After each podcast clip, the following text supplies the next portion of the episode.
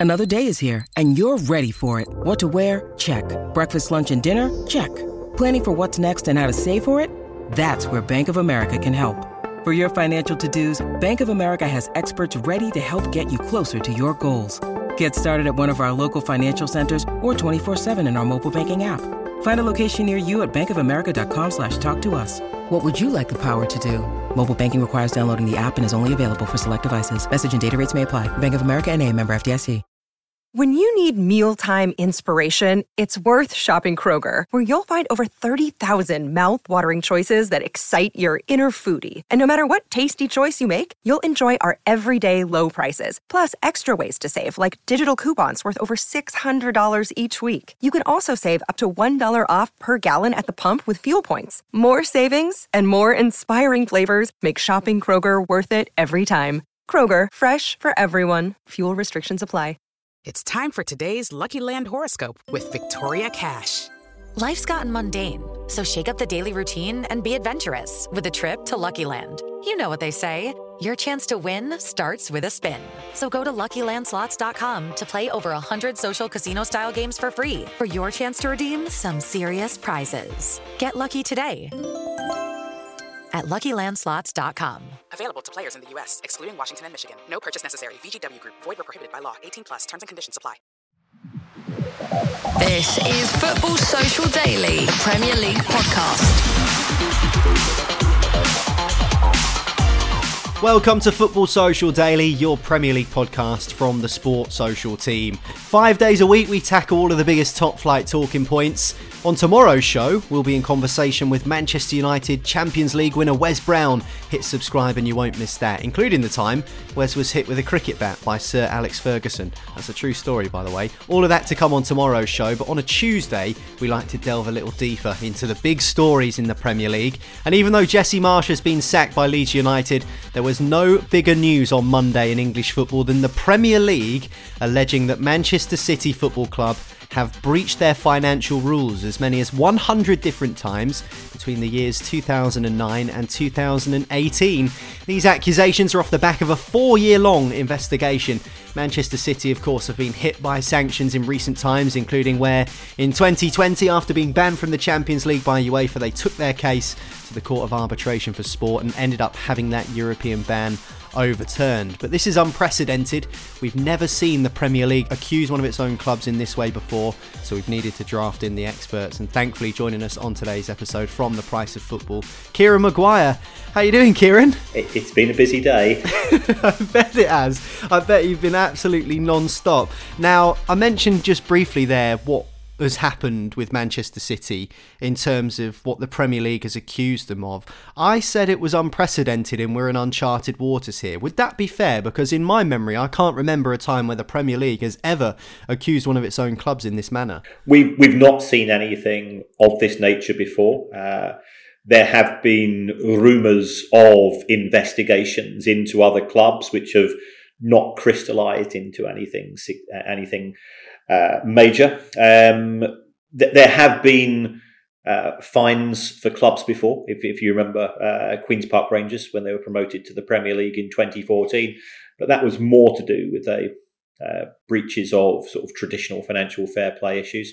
Um, Leicester and Bournemouth have both been fined for breaches of financial fair, but they they've tended to be quite narrow. Um, nothing to the extent of the, the 100 charges that have been levied against Manchester City.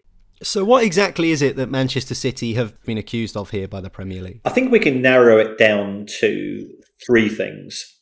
First of all, um, if, if we take a look at financial fair play, financial fair play is your income less your costs and that you, you can't lose more than 105 million pounds. The accusations levied at City is that first of all they've artificially inflated the money coming into the club. So you know, it's well known that you know it's the Etihad Stadium. City have been sponsored by Etihad Airways. Um, s- some people are claiming that uh, instead of Manchester City being sponsored by Etihad Airways, some of the some of the inverted commas sponsorship income has come from the club owner. And that wouldn't normally be allowed for FFP purposes. So, first of all, inflating the income coming in. Secondly, if we look at the costs There's been allegations that Manchester City have been paying people, say, £2 million a year, and then somebody else has been paying them perhaps another £2 million. And that's really for a no show job. We don't know whether that's true or not, but you know the, the Premier League has certainly made that its its uh, its viewpoint. And the third is you you, you mentioned uh, that it's been an investigation which has taken more than four years. People might be asking themselves why. And the Premier League has said, well, actually, nothing to do with us. It's all Manchester City's fault. They have delayed, they have prevaricated, they have found hurdles. You know, the, the photocopier has not been working for six months. You know, you know various, you know, I'm just making it up, but, you know, the, the that they have deliberately slowed down uh, the Premier League's uh, attempts to uh, speed through this uh, this process, and therefore they've not conducted themselves in, in what the Premier League refers to as utmost good faith. So, a couple of years ago, when UEFA imposed their sanctions on Manchester City, City were able to take the case to the Court of Arbitration for Sport. It's our understanding that this time, Manchester City won't be able to do that because it's against Premier League rules, but the Premier League are the ones bringing the case. So, what's different this time than to three years ago with what we saw with UEFA? Well, I, I, think there are there are a few things that we ought to note. First of all, th- there was an accusation that UEFA were the accuser, they were the prosecution, they were the judge and the jury, and and therefore uh, Manchester City didn't get a fair hearing, and th- that's why they took the their their defence to the Court for Arbitration for Sport, which was overturned on a, on a two for one majority. Um, so I think that's the first thing to note. Um, secondly, I think we, we, need to be aware that uh, UEFA and the Premier League operate under different rule books, um, which could strengthen the Premier League's position here compared to UEFA's. Under UEFA rules, we have what's referred to what's referred to as a statute of limitations, and that says that any evidence which is more than five years old cannot be used as part of the prosecution case. And there was evidence, uh, apparently, in relation to, to Manchester City's uh, case. remember, Manchester City's accusations from the Premier League go back to 2009. Um, that won't be the case in, in respect of the Premier League. Any evidence, regardless of age, could be used to uh, satisfy the, the prosecutor. Secondly, um, if you take a look at the small print of the Premier League handbook, um, if anybody can't sleep, by the way, Premier League handbook, great place to go to.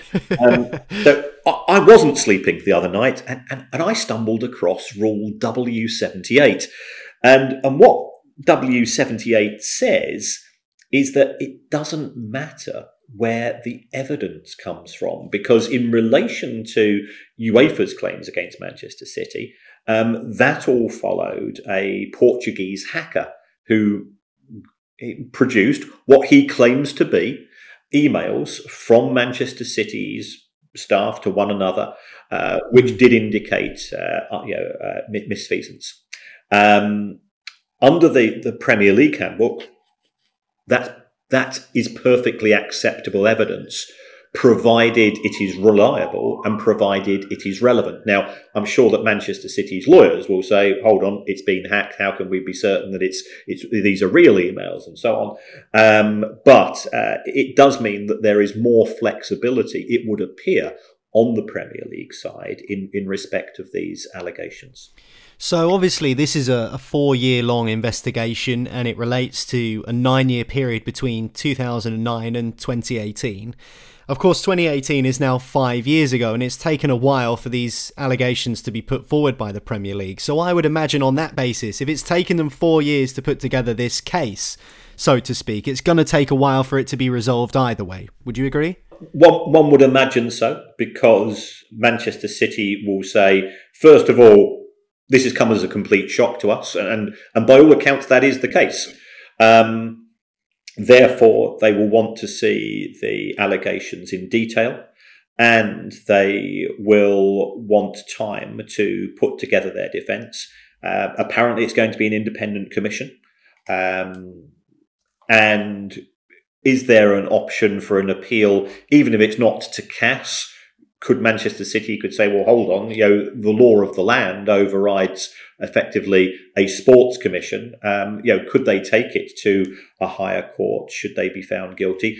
That's something for, for a we don't know the outcome, so it, we could be talking about a, a, a non-issue here.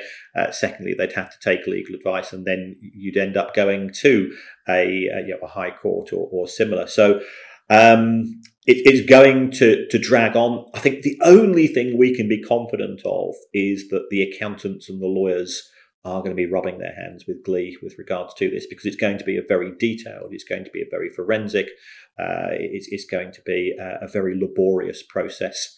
Um, and you know that that's appropriate. You know these are serious allegations. Manchester City uh, feels that it has been slighted um, by these allegations, and, and therefore it will take all necessary steps to defend itself. You mentioned serious accusations, and the amount of alleged breaches is up and around the 100 mark. We're not sure exactly how many there are, but we know it's it's around that 100 figure, which is a significant amount of breaches. And I know we're speculating here, but let's just say things don't turn out the way Manchester City want them to. How significant could the punishments be? How severe could the punishments be? Because as you've mentioned, you touched upon QPR. They had a points deduction. We've seen other clubs have points deductions. Could we see things get that serious for Manchester City, where we're talking about points deductions and possible even expulsion from the league? Um, the the Premier League tariff is there, there is no recommended figure. So, um, you know, we have seen in relation to cases in the EFL where there is an effective tariff of points deductions depending upon how far clubs go above the uh, the FFP limits. Um, I think everything is is potentially available depending upon the conclusions reached by the commission. So it could be they exonerate Manchester City. They could say your your admin work is is a bit shoddy, rap across the knuckles, could be a financial penalty. Then I think we move to to points deductions. Then we move to demotion. Then we move to potentially saying that titles won um, during this period of time should be uh, should be lost. Now I think those are very very severe uh, ones, and you know Manchester could they be kicked out of the Premier League? Nothing's off the table. Um, I don't think there's any indication that anybody's pressing for anything of that severity. Manchester City have you know, got a big stadium, they've got a big squad, they've they've contributed towards the quality of of the football, but. Um, football is a football is not a very friendly industry. Um, we, have seen that before when, when Manchester City were charged by UEFA that there were eight or nine clubs uh, in the Premier League at the time that effectively wrote to UEFA and says, "Go for it," you know, and everybody's acting in self-interest. Um, if Manchester City end up with a large points deduction, then the chances are they're not going to qualify for you know, for the Champions League, which means that another club potentially can get in the Champions League. You see, everybody's going to do what they consider is best for their club, um, and uh, one of the one of the accusations um, that that is made by the Premier League, one of uh, one of the breaches, is that in all matters uh, relating to the league, uh, clubs should uh, act in utmost good faith. Um, and to me, that seems quite spurious because I don't want my club to operate in utmost good faith. I want my club to win. Um, and, and, we see that on the pitch. Yeah, every every time every time a player fakes a foul, every time a player, a group of players surround a, a referee, well, they're not acting in utmost good faith towards the betterment of football. Um, so some some of the some of the claims do seem a, a little bit tenuous, um, but uh, everybody will be doing what they think is best for their club. Uh, and if Manchester City get thrown under a bus as part of this, then so be it. Yeah, and we are speculating a little bit here, but in true spirit of football fandom, I saw one Manchester City fans say, well, if we are docked 15 points, at least we'll still be above Liverpool in the table. So that made me laugh. And I think that, that goes to show, doesn't it, exactly how some people are, are taking this. Kieran, it's been an absolute pleasure to talk to you as ever. I'm sure you'll be discussing this uh, a fair bit more on your podcast, The Price of Football. Yes, yes. Uh, the, the, producer has uh, has ripped up the uh, the the diary for, for, for, our next show. I think we were going to originally lead with Morecambe Um, but it's another club beginning with M. But, but Morecambe will be covered as well. Alphabetical order. We'll get there next. We'll get there next. Kieran, great to talk to you as ever. You can find Price of Football on Apple Podcasts, Spotify, and wherever it is you get your podcast. Great to talk to you and catch you again soon. Cheers, Al. All the best. Football Social Daily is a VoiceWorks sport production for the Sports Social Podcast Network.